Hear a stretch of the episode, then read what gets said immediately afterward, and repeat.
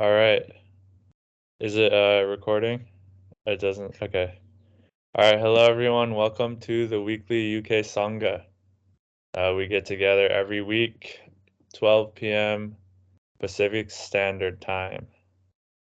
Uh, in case anyone was confused, and uh, we just get together here and talk about the Dhamma. But usually it's just me talking the whole time because no one has any questions ever.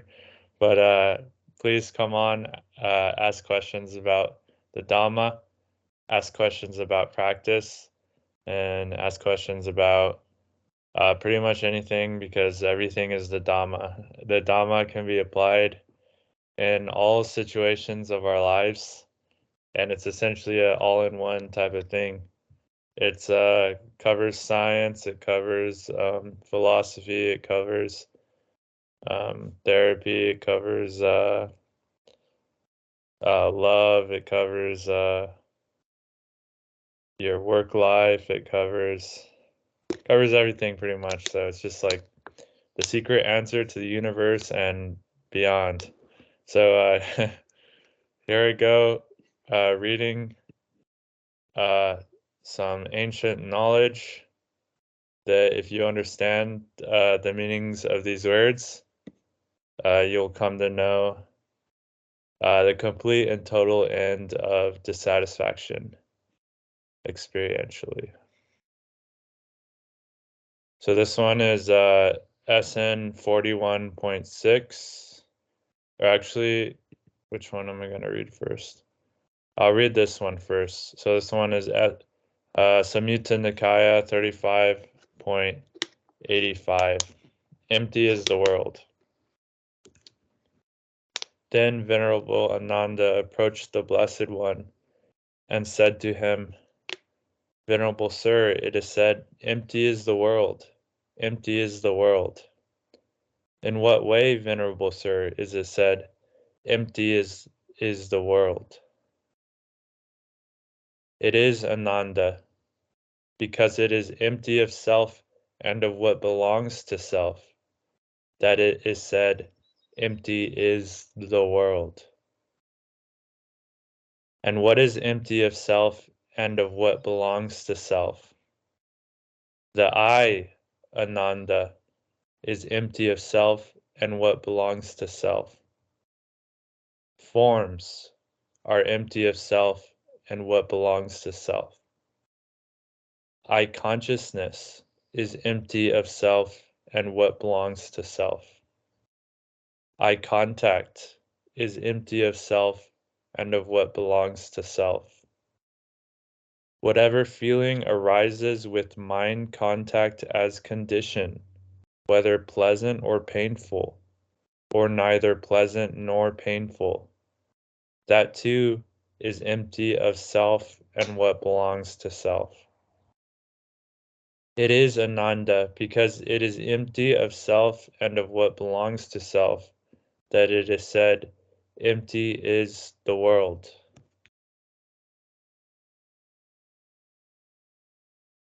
Okay, so I'm just gonna go through that.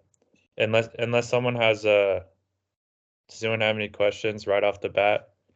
Oh, welcome Anna. Good to see you. Okay, no questions. Then I'm just gonna comb through uh, that uh, one more time and sort of break it down.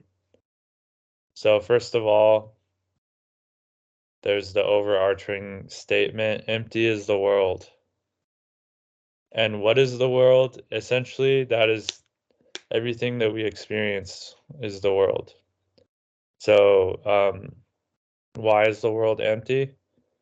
Uh, it's not empty in the sense that it's made of emptiness, like a, a lot of Dharma practitioners come to believe and understand that oh everything is made of emptiness. No that that's not really uh, what emptiness means. Emptiness is not something it's the absence of something. So what is the world empty of is the question. So that's why when uh, uh, ananda asked the buddha in what way is it said empty is the world and then uh, the Buddha replies, It is because It is empty of self and what belongs to self. So, what does that mean? That means it's essentially not something continuous that can be ascribed as me or can be um, provably me. So if something changes, it inherently can't be you. Because if it was you and it changed, you wouldn't be there anymore to experience the change. Does that make sense? So, like, we wake up in the morning, we have uh, certain types of thoughts. Uh, later on in the day, uh, when we're about to go to bed, we have a whole different types of thoughts. Can we all agree on that? That our thoughts change throughout the day? That we were not thinking the same thoughts uh, we did when we woke up than uh, we are now, or that we will be uh, when we're going to sleep? So, in what way is any of those thoughts uh, me? In what way is any of those thoughts a self? It can't be because they're always changing. It's gone. Um, so uh, you may believe that something uh, you're recalling from the past is you, but really what you're doing is making a mental construction right now and believing that there was you that was experiencing that in the past when all when that is completely gone. So you're not the same person you were um, one instance ago and you're not the same person you will be uh, one instance in the future. So this is no this is no self Everything is in constant change. All aspects of our experience is in constant change. So that's why it, it says next.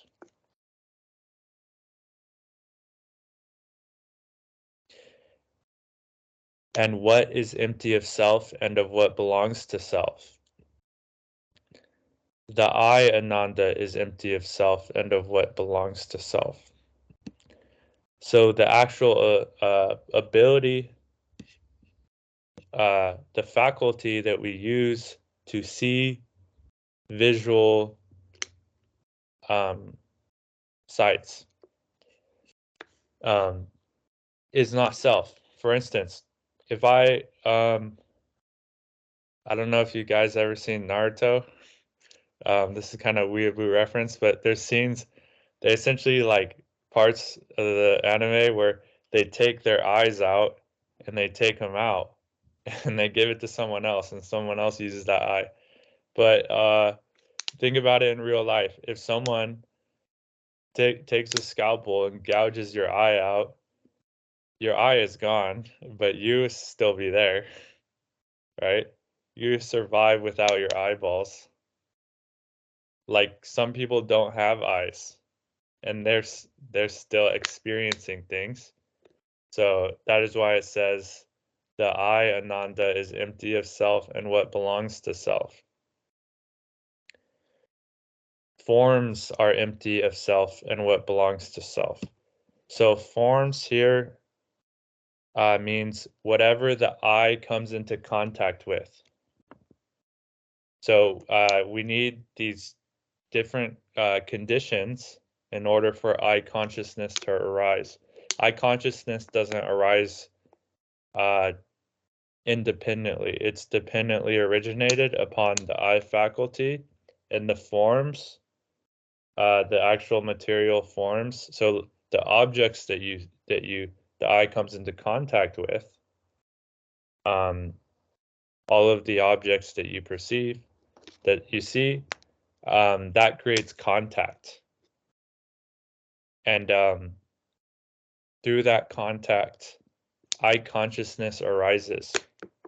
And so this is essentially going through the process of each thing that happens in our moment to moment experience um, and saying that is empty of self and of what belongs to self. And it's important to understand at the very beginning that it's not you so that when it gets to the things that actually become a problem for you that you really understand that it's not you because later on uh whatever feeling arises with mind contact as condition. So not even the consciousness the eye consciousness creates any feelings about anything, pleasant or painful or neither pleasant nor un nor nor not painful. So so it is actually the mind coming into contact with uh, the eye consciousness, uh, the experience of this of seeing that creates a certain kind of feeling about it. So the eye faculty comes into contact with forms. eye consciousness arises.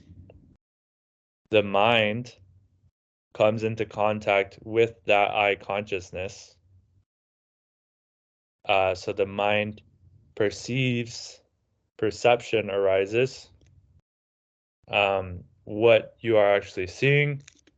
And then as with mind contact as condition, uh, a Vedana arises, um, and it says whatever fe- whatever feeling arises, whether pleasant or painful, or neither painful nor pleasant, that too is empty of self and of what belongs to self.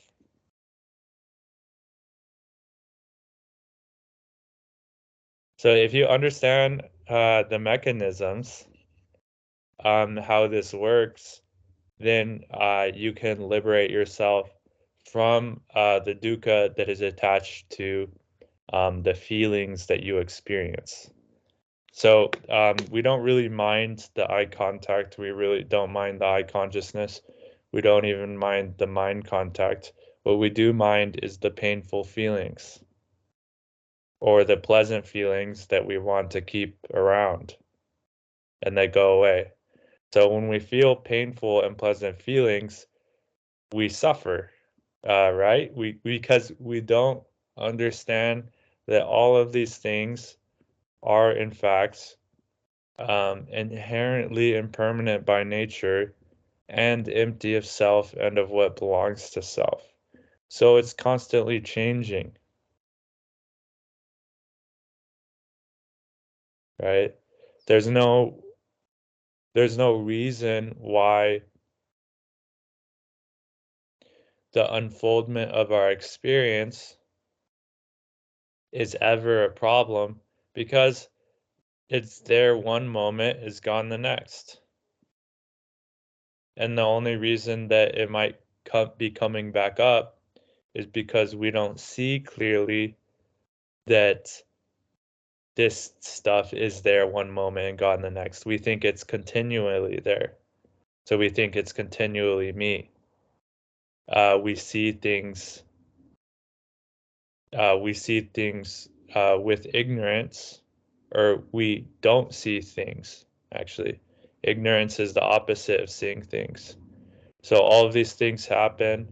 We experience feelings, thoughts, um, hindrances arise because uh, we end up thinking ourselves into a big pile of dukkha, and all of these thoughts uh, revolve around um, this is me uh, or mine. So this is me, my, or I. Empty of self and what belongs to self. So so empty of self it just means the opposite of empty of self would be this is me. And the opposite of what belongs to self is this is mine. So it's not that we think everything is me, right? Some things we think that is mine. So that's my girlfriend or or that's my car that they scratched. Uh, yeah, Anna, you have a question? Uh, no, not a question. I just wanted to uh, to share uh, what I understand. Okay, go for it. Like uh, what I understood is like we we actually suffer because we grasp to uh, this process, and actually it's just a, a process. It's not uh, me or it's not us. It's just a process, and we grasp we grasp to it, and then we suffer. Right. Exactly. So the the that's the next um step of what we end up doing uh when we think it's me, right? So you wouldn't grasp to something if it's not yours or it's not you. Right? That's not my problem. No big deal. That's your dukkha. That's not my dukkha. That's that's not my dukkha. That's just uh, the universe unfolding spontaneously, moment to moment, like it always does. If it's my dukkha, or it's my painful feeling, or it's my uh, reputation, or it's my uh, status, or it's my body, my stuff, then we grasp for it. We have to protect it. And we we jump in front of we create a target for ourselves and we we jump in front of the arrows say oh this is me and then we get hit by the arrow and it hurts uh and it hurts a lot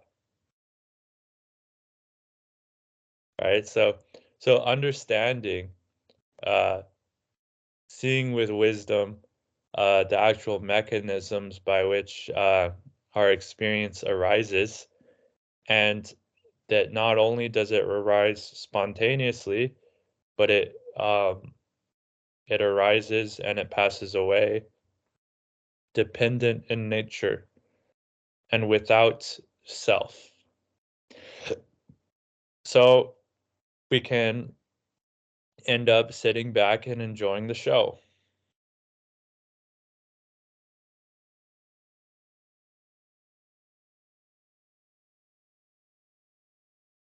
All right, before I read the next one, is there any uh anything else that anyone wants to say?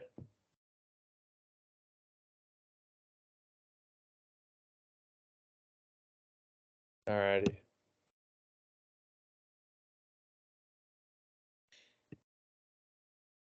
All right, this one is uh, Samyutta Nikaya 41.6 with Kamabu uh, second. And then um, also, just to provide some context, um, these uh, insights and realizations, uh, they can be wholesome thoughts if you uh, if you uh, interpret them the right way and use it as a wholesome thought. So, yeah, it's not me, not my problem. Right? But to uh, meditatively and experience uh, these things, experience the actual process of vision, um, Vedana, mind contact. So the process of your mind, perception, and feeling arising um, you have to be out of the hindrances completely. So you have to be already in jhana. And how do we get in jhana? Is one wholesome thought after another, right? So the mind has to be pure. Uh, the mind is purified by wakey wakey, pay attention to what kinds of thoughts we're having moment to moment and making sure that each thought that we have in this very moment and the next very moment and the next very moment is a wholesome thought that feels good, uh, safe, and uh, satisfying, right? So we're in this state of ah, everything's fine. We have deactivated the fight or flight response. Right, so bodily tensions are released. You take some deep breaths. You think wholesome thoughts. You get that instinctual mind calmed down. So the different pro the different um, centers of your brain are are uh, activated more, like the clarity centers, the understanding centers, and the seeing centers, and the simple um, internal observation centers of your brain are activated instead of oh fuck i got to get out of here. I'm not safe right now. Right? That's restlessness. So we so we think uh, we think the wholesome thoughts uh, we release bodily tensions. We get the body nice and comfortable. The mind purified. No worries. One happy thought after another. Oh, there's an unwholesome thought. I don't care how unwholesome it is or how important it may seem or logical or reasonable and unwholesome thought, we're getting rid of that thought because for the sake of this practice. This is the direct instructions.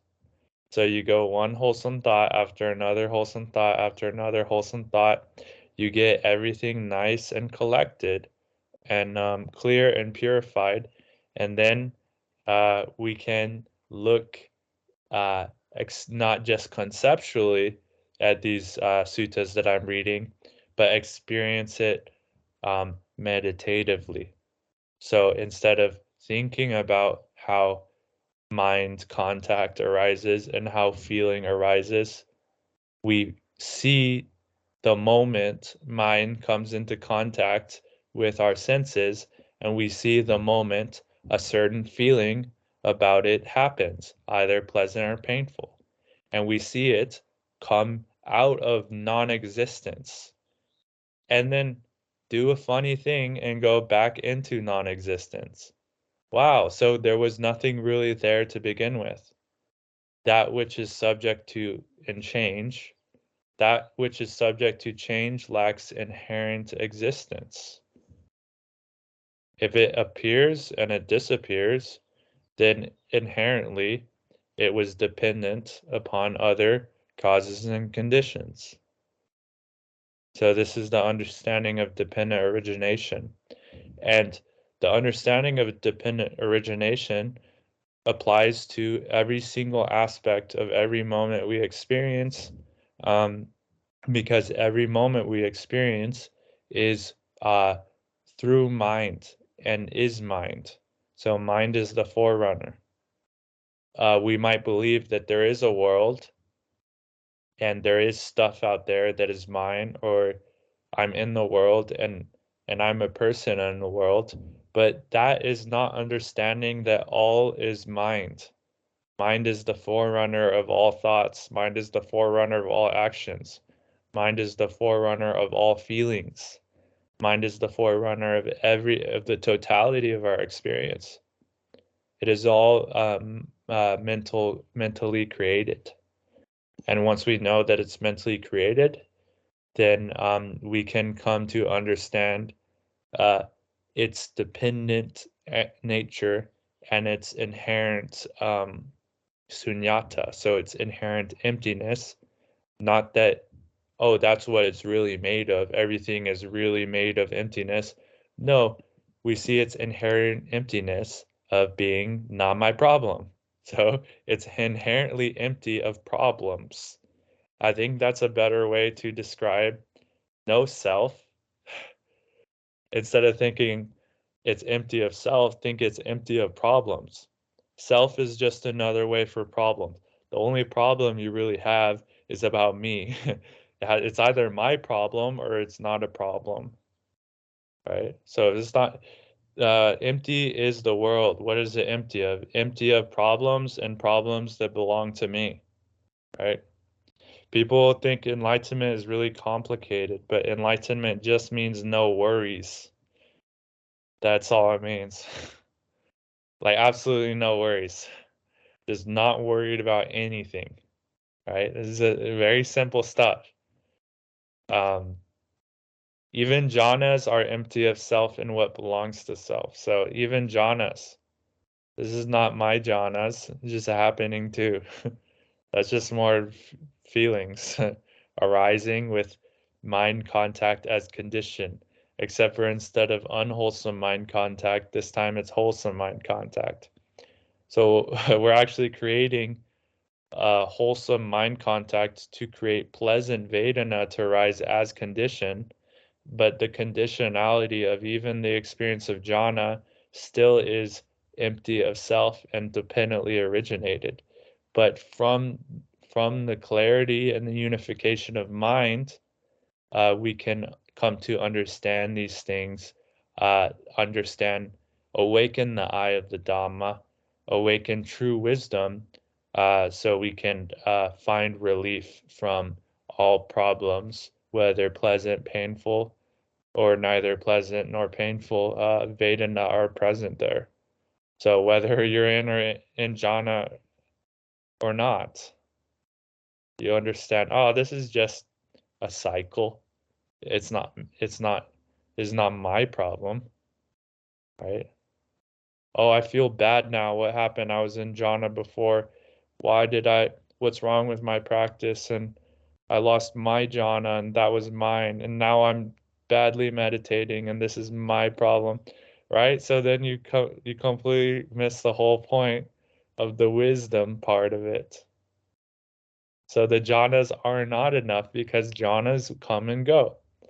You're good, you can get yourself into really good states, and it's important to develop that skill to get back into the states over and over again. But those states, impossible to sustain all the time. You're not going to always be in jhana. Sometimes the dukkha will come back. But can you can can you be wise to it when it comes back can you see it coming back and understand what is actually going on here because you've been here before and you've started you're actually starting to pay attention to what the process of your mind is doing right um okay so i'm to read the i'm to read the other sutta uh samyutta nikaya uh, 41.6. And if you have a question, don't feel the need to raise your hand. Just interrupt me because uh, I'm switching to a different tab to uh, read it. So I won't see the hand raise. So just uh, speak out. All right.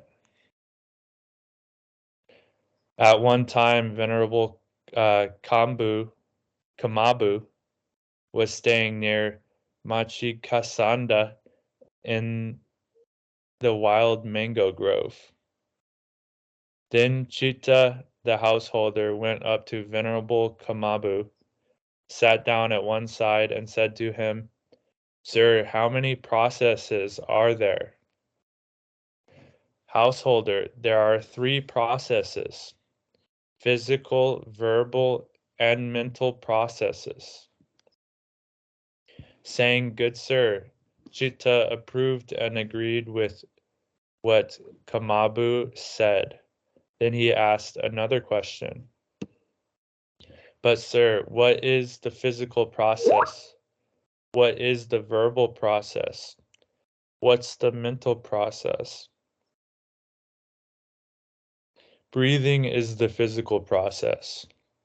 Placing the mind and keeping it connected are verbal processes. Perception and feeling are mental processes. All right, so this is just describing the whole practice that um, we're doing here. Breathing is the physical process. So, what's the breathing meditation? What is it called? Starts with an A. oh, Anapanasati. Yeah, that's right. that whole thing that we've been on and on about. Why do we do anapanasati? It's the physical process. So it's one of the processes of your actual body. So there's multiple facet there's multiple processes that are interacting with each other in our mind and body and feeling mechanisms that happen. And uh we need to understand each of these processes in order to get them all working together. So the breathing is very important. So the actual way that your physical body is holding on to tensions or your physical body is uh, releasing um, fight or flight chemicals. Uh, I don't know the exact uh, I don't know, maybe adrenaline for like anxiety. Uh, I'm not a scientist, but there's there's a certain mechanism that's activated by the instinctual mind that uh, creates uh, fear and tension in the body. So uh, the, that is a physical process, and that physical process is um, it's influenced by all of the other processes. Um, and most importantly, probably is the breath. So you get yourself breathing in a way that uh, is conducive to um, the other processes producing pleasant feelings or um, releasing tensions. So, so um, breathe in a way that calms the mind, collects the mind, relaxes the body, right? So it's a practice. So so um it's kind of like one breath at a time type of thing. You might notice it more when you're out of breath. So if like if you're sick and you're it's hard to get each breath, you're consciously going to be okay, that breath okay, this breath. But most of the time, we aren't even aware of our breathing at all. Um, so, or if you're like, let's say you're uh, lifting weights, you're doing not just you're doing some kind of full body exercise or walking up a big flight of stairs or something, right? You're when you start to walk up the stairs, you start to notice your breath a little bit more. You start to breathe a little deeper and you're like just breathing and moving the body, right? So you start to get into kind of like a clear-minded state, like like uh instead of your mind going off thinking about this and that, going off creating its own um, imaginary world that creates all your problems and all your dukkha's. Now you're actually just breathing. So that's a kind of a reality check, a little wake up check. Um, you ever think you're going crazy? You ever think you're you're you're oh d- does this person like me or doesn't like me? Why is not responding to my text or um, did I did that situation work out right or what do they think of me or was um, did I say the right thing? So you're imagining all this stuff that is creating suffering when you could just be breathing. you could just be, Okay, so simple hack. So here's this that's a self-help hack, you know. They tell it to everyone, but literally that's in the teaching of the Buddha. So uh the Anapanasati right there. Okay, placing the mind and keeping it connected are verbal processes. Okay, so what does place what is where have we heard that before? Placing the mind and keeping it connected. DJ? This seems like applying and sustaining wholesome thoughts. Exactly. Fuck yeah. That's it right there. Yeah, so the breathing and the placing the mind and keeping it connected. So applying and sustaining, right? So just because you're doing the breathing doesn't mean that the thoughts magically disappear. You can still be thinking about all kinds of stuff, but now we actually want to get the the mind working with the breath as well. So placing the mind and keeping it connected. So a verbal process that just means what it means by verbal process is not literally like talking, but it means uh, discursive thought. So thought that we think in language, right? So thoughts that we're thinking that are actually uh, sentences, and they're actually like uh, English language. So thoughts that carry meaning to us and meaning that we have been given by society. So all of the language that all of the words that we know, all of the things that we think are things are allocated definitions by the verbal process that were spoken to us and now that uh, uh, as we grew up and they were spoken to us we started speaking it to ourselves within our own mind um, Oh, we- I'm curious, Scott. Um, is process like a translation of Sankhara? Because I remember when I asked Dhammarato about Sankharas, he actually told me about the three kinds of Sankharas. They actually line up to like what you're talking about here with like the verbal processes, the physical processes, and then the mental processes, which are more like I think like a all, sometimes I he he when he was telling me about the Sankharas, Dhammarato, he was talking about um like a heart sankhara, which is more the feel like the emotional memory. yeah that's the next one. Uh, yeah so definitely probably is. I, I don't know the one to, like i'm just reading the tra- i haven't read the one-to-one translation but uh sankhara i believe like it's sometimes translated as formations right? Yeah, and and um form all formations are in fact processes. Mm, so they're not actually solid things. Like nothing the thing is like everything is a process. So so all sankhara are a process. So i would i it's probably right. You're probably right that uh, process here is a direct direct translation of sankhara but i haven't read the pali version of this sutta so i would have to check to be sure but i wouldn't doubt it. Um, yeah, so formations. So mental formations, um, physical formations, so bodily uh, processes, and uh, and uh, perception and feeling. So then, so after placing the mind and keeping it connected, our verbal process, we have perception and feeling, our mental processes. Okay, so perception comes first and then feeling arises because of perception. Um, so essentially we have the the experience of um, sight.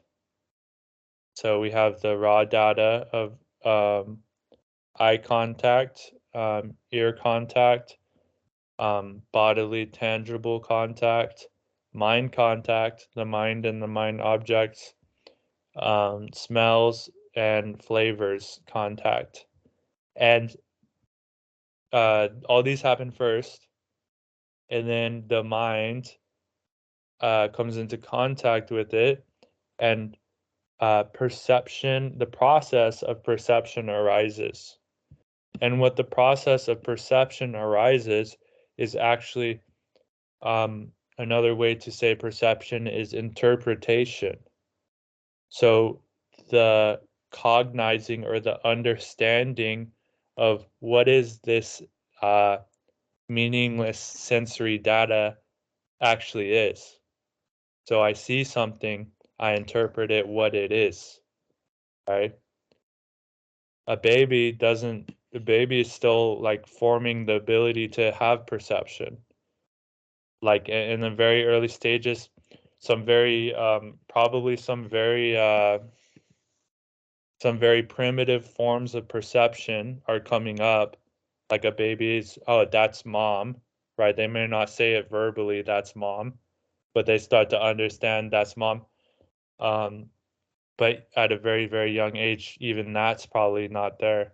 Just uh it's the the just direct sensory data coming from moment to moment so they're kind of essentially in a non-dual state because they lack the ability to to interpret their experience.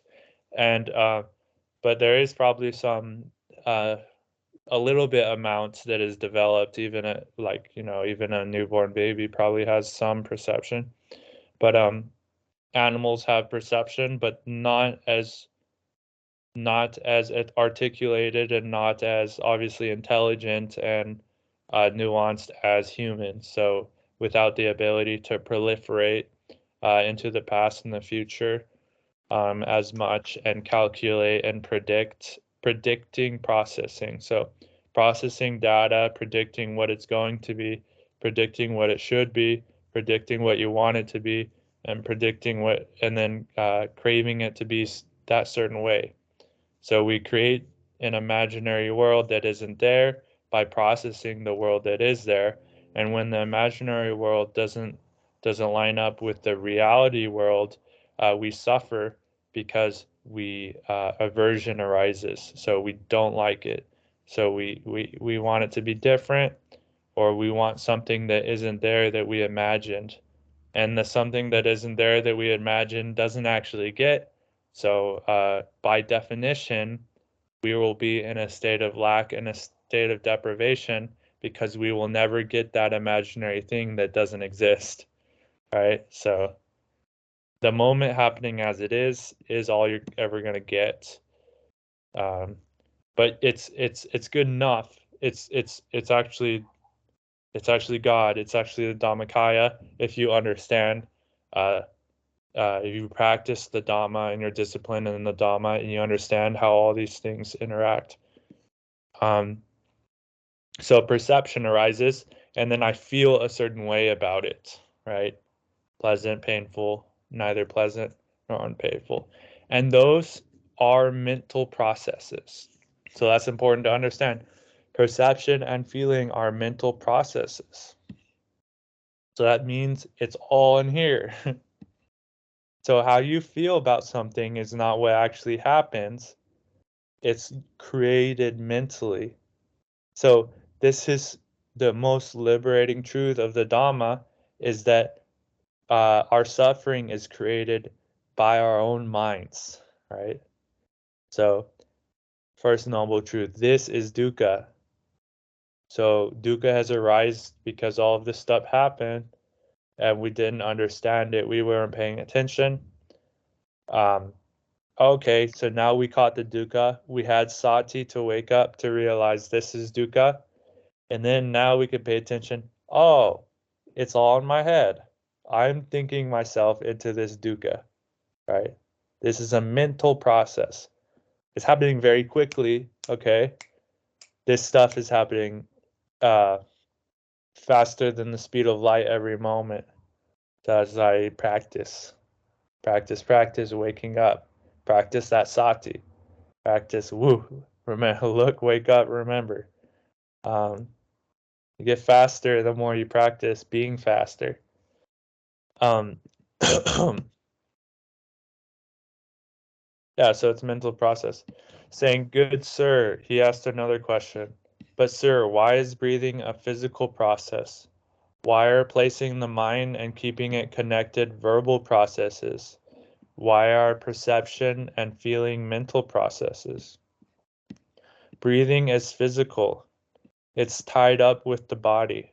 That's why breathing is a physical process. First, you place the mind and keep it connected.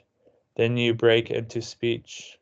That's why placing the mind and keeping it connected are verbal processes. Perception and feeling are mental. They're tied up with the mind. That's why perception and feeling are mental processes. Right? So, uh, mind is the forerunner of all actions, mind is the forerunner of all speech. So, let alone not just the thoughts that we think inside our head that creates Vedana and then creates Dukkha, but those thoughts that we, th- in order to say something to somebody else out loud, first we think it in our head mentally and then we say it. Right? It's happening very fast if you're talking like I am right now. Uh, but every time I say something, I'm thinking about that thought this moment as I say each word. So it's a verbal process happening and then dependently originating into speech. And um, And then the same with our actions. So we think about doing something first before we do it. Right? Some things are physical. So like if I hit your knee with that thing, the knee jerks up. So that that's that that would be a physical process. Sometimes the bod uh, body reacts like that. But in terms of all all the actions we do, uh, the decision making that we do um, is based on a, ment- a verbal process first. So discursive thought. That's why it's important to make sure those uh, verbal processes are wholesome, because uh, then we're gonna do the right thing, right? We're gonna be, we're gonna treat uh, each other with compassion and kindness. And we treat each other with compassion and kindness. Uh, we treat ourselves with compassion and kindness. Um, so as above, so below, as within, so without. We have compassion and kind thoughts about ourselves, about life, about this moment in our heads, then it's just going to spill out into everybody around us and uh, end up helping and being of benefit to everybody you come into contact with. So you actually become a beacon of light in an otherwise miserable samsara world. So this is a very noble, noble practice, and that's why it should. Uh, it feels very rewarding to actually do it. Uh, you feel good about yourself.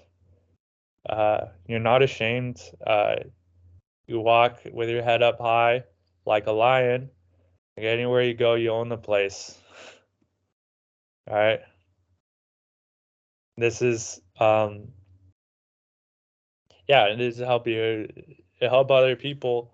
It might piss other people off, but it will end up helping them more than they realize it. And help you too.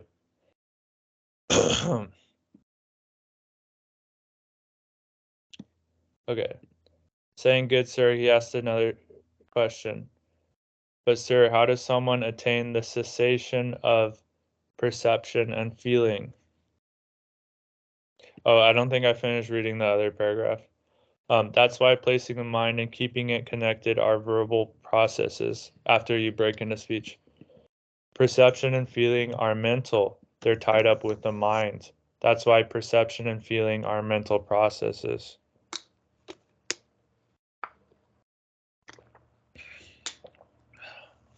But saying, good sir, he asked another question, but sir, how does someone attain the cessation of perception and feeling?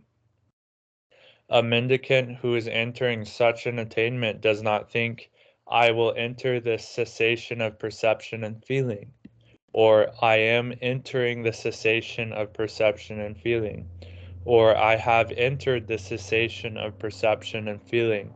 Rather, their mind has been previously developed so as to lead to such a state. Right?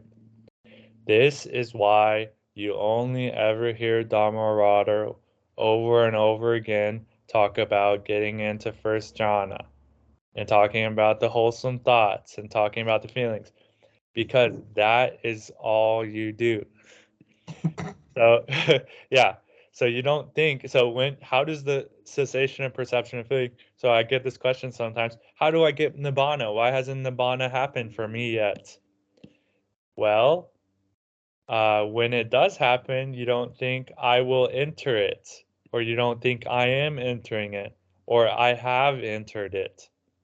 It just happens. Rather, their mind has been previously developed so to lead to such a state.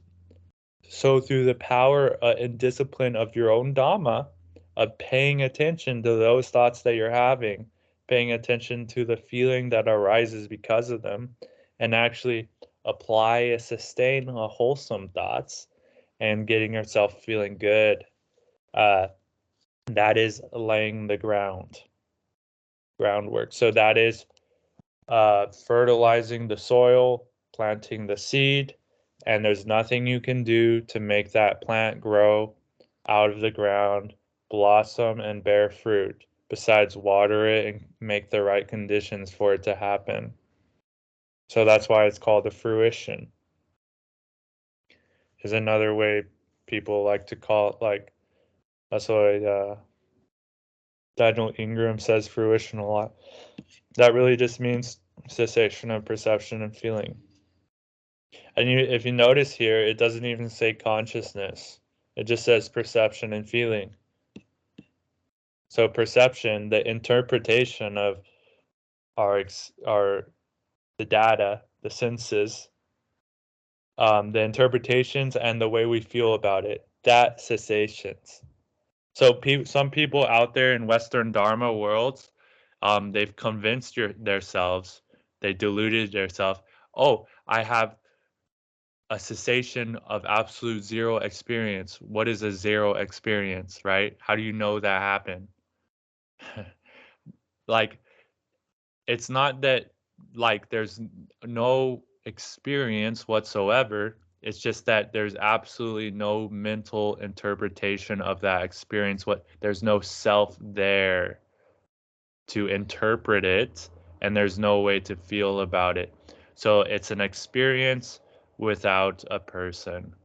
So it's still there, like you experience it.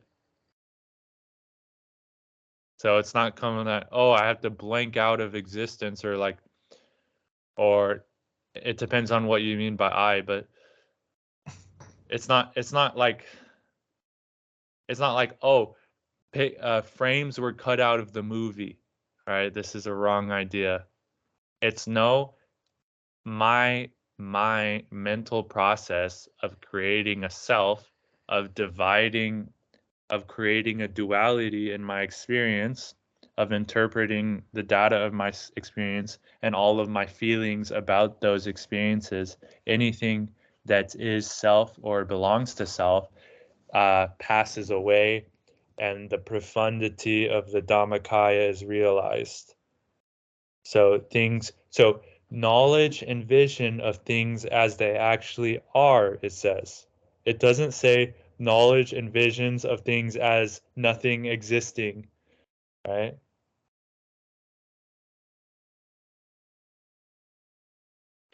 Um, another thing is is abide in voidness is another way to talk about it. I abided in voidness.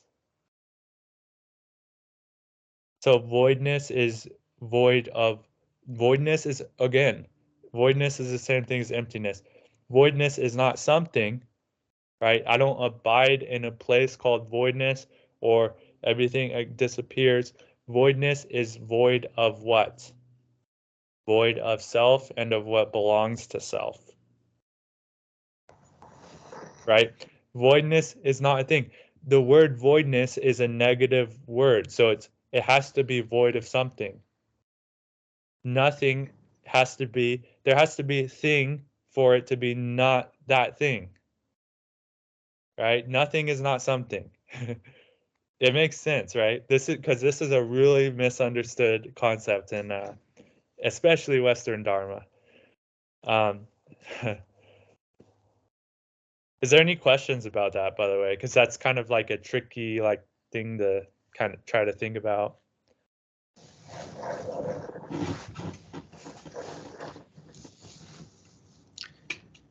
It came to mind, you know, even emptiness is empty. You know? yeah, yeah, yeah, yeah, yeah. But it's like Like, emptiness, like saying even emptiness is empty. What is emptiness empty? Uh, I don't, I don't even like Yeah. that either. Because what would, what would emptiness be empty of? there being some like permanent essence of emptiness, that- right? Right? No, but Yeah. that's that's re- it's redundant. It's circular. Yeah. Yeah, it's circular. So emptiness is already saying it's a negative, right? It's already saying, Yeah. oh, it's empty. So empty of what? You're saying empty of what is empty? That doesn't. It's it, it's the it doesn't make Yeah. sense. So I suppose the idea is like, or is reifying emptiness as like a concept in of itself, which has some permanent ground in it. So like, if you bring up emptiness, right, as a concept or an idea, like it comes up as a concept, right, and to see the like empty nature of that as well of being like you know they they're Yeah, but It's- so like yeah. yeah, perfect. Like good, let's run with that. So emptiness comes up as a con as a concept, right? Yeah. So that's not emptiness. What is that? That is verbal process. yeah Verbal process is something, and a verbal process is empty of self and of what belongs to self. So so when people say emptiness is empty, like it's some kind of profound thing, they're really not fucking getting it at all. yeah Um, so, um, you know, I mean, maybe someone who does get it has said that before, but it's not a good pointer. It's better to go, it's better to go technically through it. So through each thing that is comprising our experience, and then seeing what it is empty of, rather than saying there is emptiness, and then oh, you got to go meta. Emptiness is empty. You're just going in a thought spiral in your head, right? Uh-huh. Um, but uh, yeah, don't get me wrong. I've done this before. So like I, I'm telling you the way that doesn't work, and then this is the way that does work. So yeah uh, no it, it, it makes sense like you know it, it's there's essentially it's like needing something to be empty of right it's like this has in a way Yeah. it's like pointing something out here yeah yeah, it has to be. eh, Yeah, that's uh, to nail that point home. It has to be empty of something. Mhm. Empty by itself is not a. It's not yeah empty by itself doesn't make sense because it implies empty of something. yeah um, well because like emptiness is not a thing it's like pointing to the lack of that permanent separate self right yeah it's it's emptiness is the is the is the by definition the lack of something else Mhm. being there um uh that's why uh there's a certain sutta where it goes into the forest and it says uh in this forest um this forest is void of city or it's void of people. And all there all that there is is singleness dependent upon forest. And and the mind understands uh that this is present. This forest is present. But you understand this forest is empty of people empty of city right? And then you can go into jhana and go into uh, different um, meditative progression and see experience that the forest is not there either. So the forest is a mental process perception. So this uh, boundless consciousness or whatever is empty of forest um, and then you understand that that boundless consciousness is empty of self and what belongs to self you can have a fruition. So it's a progression of realizing what's not there rather than what is there and realizing not being in denial of what is there just saying this there's the singleness of mind dependent upon what is there. That's why the Bahia Sutta says, in the seeing, only the seeing, in the thoughts, only the thoughts, in the felt, only the felt. You understand that this is present, but you understand that is empty of all that is not present. In other words, everything that you imagine, right? You understand that this is a thought. Understand this is a feeling. This is a perception. Yep. This moment. Is someone leaving? oh yeah martin's heading. Okay. P- Bye, Martin. It's good to have you. Thanks for coming. Bye bye. Thank you. Bye bye. And uh, yeah, so it's very simple, straightforward stuff. Um, uh, I'm almost to the end of this little sutta. Yeah. I think I'm just gonna read the whole thing, and then uh, if we have questions or not, we'll finish it up because we've been going here. yeah I'm starting to lose all the. all right, all right, all right. Rather, their mind has previously uh, developed so as to lead to such a state. Saying, Good sir, he asked another question. But, sir, what which uh, cease first for a mendicant who is entering the cessation of perception and feeling, physical, verbal, or mental processes. Verbal processes cease first, then physical, then mental. What does this mean? First verbal, then physical, then mental. We know this from somewhere else. Okay, so this is the process of jhana. So what happens when we go from uh, first jhana to second jhana? What goes away? Oh yeah, the applied and sustained thought, right? Right, So- so that's the first to pass is the verbal.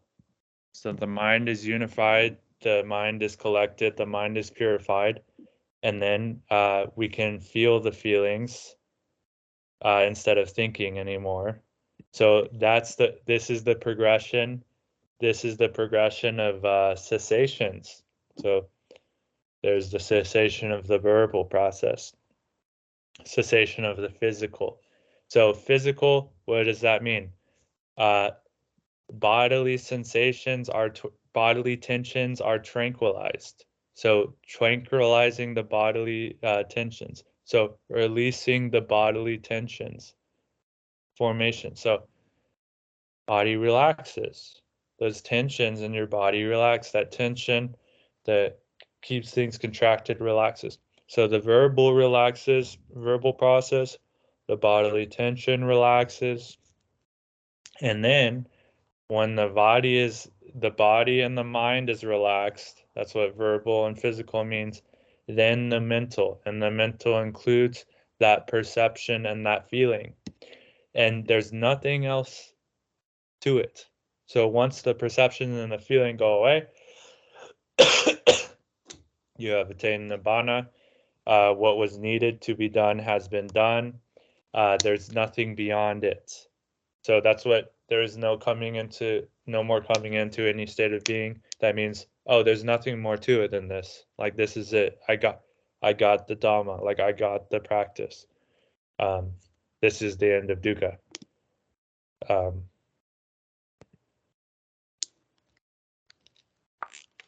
saying good sir, he asked another question.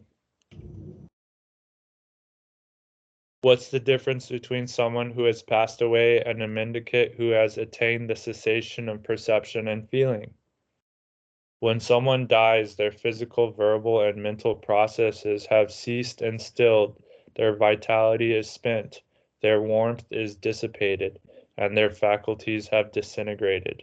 When a mendicant has attained the cessation of perception and feeling, their physical, verbal, and mental processes have ceased and stilled, but their vitality is not spent, their warmth is not dissipated, and their faculties are very clear. That's the difference between someone who has passed away and a mendicant who has attained the cessation of perception and feeling.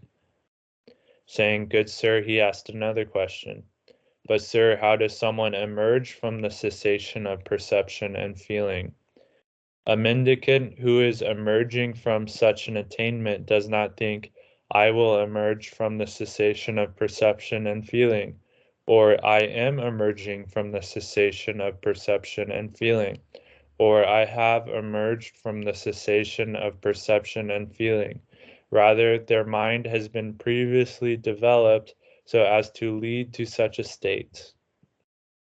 Saying, Good sir, he asked another question.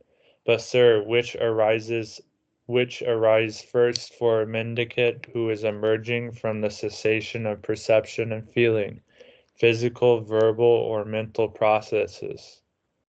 Right? So, who can guess what order?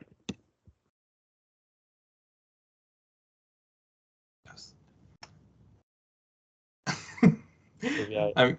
Oh yeah. So I'm guessing like this is like coming back, right?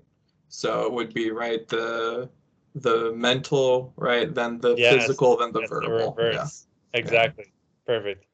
Yeah, so exactly the reverse. So the, the way that it goes away is the mental. So when the mind comes back online, the prerequisites for um, the prerequisite for the physical to arise is the mental.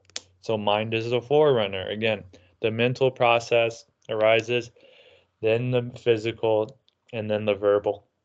So the mind comes back on, but not all at once. Just like it dependently went away, it dependently arises back again. Uh, so you you experience uh, perceiving things again. There's no there's no physicality there. Uh, your body, you feel experience your body again, and then you think about it. You might think, "Wow." Well, you think, "Wow, that was it," or you think, "Wow, this has been done," or you think something like that. Like you see, like that was it. That was what was Mhm. like what that was what I was looking for. That is why I've been practice. That's why I practice. Like this is the fruit. Um, saying, "Good sir," he asked another question. But sir, when a mendicant has emerged emerged from the attainment of the cessation of perception and feeling, how many kinds of contact do they experience? They experience three kinds of contact: emptiness, signless, and undirected context. Saying, Good sir, he asked another question. But, sir, when a mendicant has emerged from the attainment of cessation of perception and feeling, what does their mind slant, slope, and incline to? Their mind slants, slopes, and inclines to seclusion. Saying, Good sir, Chitta approved and agreed with Kamabhu with what Kamabhu said. Then he asked another question. But, sir, how many things are helpful for attaining the cessation of perception and feeling? well, householder, you finally asked what you should have asked first. Nevertheless, I will answer you. Two things are helpful for attaining the cessation of perception and feeling serenity and discernment. And there you have it. That was the question you should have asked to begin with. That's what you need. That's again, that is why Dhammarato only teaches serenity and looking discernment, looking at what's going on and getting yourself in, in calm, happy state, serenity. Those are the I'm gonna read that last part again. Two things are helpful for attaining the cessation of perception and feeling serenity and discernment. That's probably a translation of shamatha and vipassana or jhana and vipassana, right? yeah, that's what I was thinking. Yeah. Wisdom and samadhi.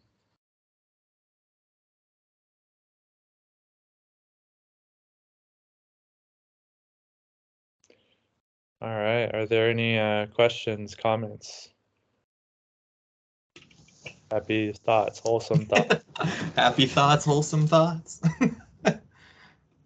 yeah, um, it's interesting because like it really is like there's there's very few things to do, right? And then it's just kind of letting the process happen from there. Like it's you know, yeah, Mm-hmm.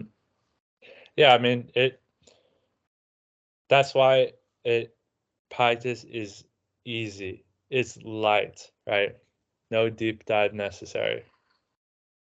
The thing to do is very simple, very uh, stop worrying about things, right? Get yourself into a state of mind that you know you can enjoy. We all been in enjoyable states of mind, right? We know how to get back there. Sometimes we just don't want to go back there because we're too we're too interested in having this pity party that we're going on right now. And then we then it becomes overwhelming and then uh, when then it becomes a lot of work to get out of that dukkha because then we have to really start to comb through all the shit that we've created and then lighten up again and get ourselves oh yeah things things aren't so bad after all Ag- oh, i remember that it actually is all right right so that so we come full circle um Dhammarato, I was talking to Dhammarato and he's talking about it's like a clock. So if you're up and you're in a good state of mind, you're in a wholesome state of mind, and the clock ticks a couple wholes- unwholesome thoughts down, it's easy to tick it right back up. But if it ticks all the way down to the bottom, then the only way back up is to go all the way through all that bullshit again to get to the top. So you, you go through that dark night of the soul, right? You go, you have to, okay, back to feeling all the bad sensations one breath at a time. Oh, this sucks. This sucks. Uh, uh, uh, A and P or whatever you think of. Um, back to the wholesome. But we we we we stay. we train the sati to catch that first unwholesome thought and then bring it right back. Bring it right back to that wholesome state of mind, to that carefree state of mind. So you catch that uh, proverbial uh, snake in the garden. Um, you're you're you're playing in the garden of jhana or whatever of happy wholesome state and there's a little snake going through the bushes like mara or the devil that's going to try to trick you out of it out of that paradise. Right? Start making judgments about things. Start overthinking things. Start mentally proliferating problems. Mentally creating dukkha. But we can catch these things quicker and quicker if we pay attention. Right? If it gets so bad, then why we gotta churn all the way through it, go through that whole been long ordeal, and then we'll eventually it, everything is in a cycle. We'll eventually make it back to happiness. But we can practice to stay consistently back in that wholesome state because the longer we're in the wholesome state, uh, the more discernment we're going to be able to see, and then we can uh, start to realize uh, the cessation of perception and feeling and stuff like that. Uh, all right, so if there's no more questions, Anna, do you have any closing words? Are you there? You there with us, Anna? Maybe she fell asleep. Okay. okay, we got a heart. That's I'll take it. All right, everyone. Thank you for coming. Um, I will see you guys later. Bye bye. All right. See you. Thanks.